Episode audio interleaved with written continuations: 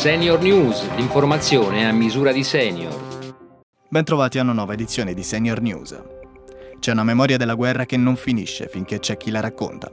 Per questo Senior Italia Federanziani ha raccolto una serie di videotestimonianze di anziani che molti anni fa hanno vissuto la tragedia della guerra, la stessa di quella di oggi in Ucraina.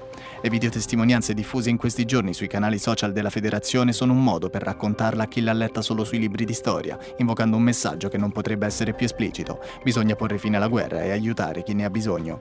Donne, bambini, anziani malati cronici, proprio come tanti anziani del nostro paese, dice la presidente di Senior Italia Federazione anziani Eleonora Selvi, sottolineando che i profughi della guerra sono persone come le altre, con i loro bisogni e la loro condizione di salute preesistente alla guerra. Il nostro paese è chiamato a rispondere al bisogno di accoglienza e di salute. Il fattore di rischio più importante della broncopneumopatia cronico-ostruttiva è il fumo di sigaretta, ma anche quello di pipa, sigaro e altri tipi di tabacco. La BPCO può essere causata però anche dal fumo passivo. Sintomi come tosse cronica e marcata difficoltà respiratoria anche durante sforzi modesti non vanno sottovalutati, soprattutto dai fumatori. Come ci spiega Stefano Marinari, direttore malattie dell'apparato respiratorio all'ospedale Giuseppe Mazzini di Teramo. Dovrebbero sottoporsi a degli esami funzionali tutti quanti i pazienti che hanno tosse e spettorazione, è una patologia che si eh, manifesta soprattutto all'inizio, soprattutto con questi sintomi. E questo è un problema perché molto spesso questi sintomi vengono confusi con gli effetti del fumo di sigarette comune, in realtà invece sono già i primi segni di malattia.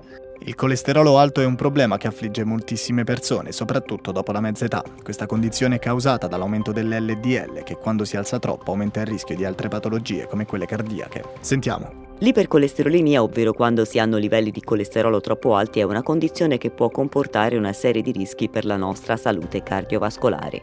Livelli alti di questo lipide, soprattutto di quello LDL che tende ad accumularsi sulle pareti interne dei vasi sanguigni, causa la formazione delle placche aterosclerotiche che possono ridurre o addirittura ostruire completamente il flusso sanguigno.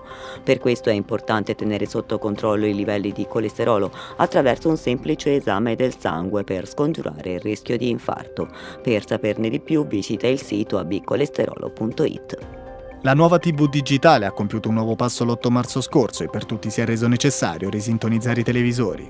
Alla luce del progressivo passaggio al nuovo digitale terrestre, oltre ai bonus gestiti dal Ministero dello Sviluppo Economico, la legge di bilancio 2022 ha aggiunto una specifica agevolazione per gli anziani con redditi bassi che prevede l'invio gratuito a casa di un decoder di valore non superiore a 30 euro in favore dei pensionati.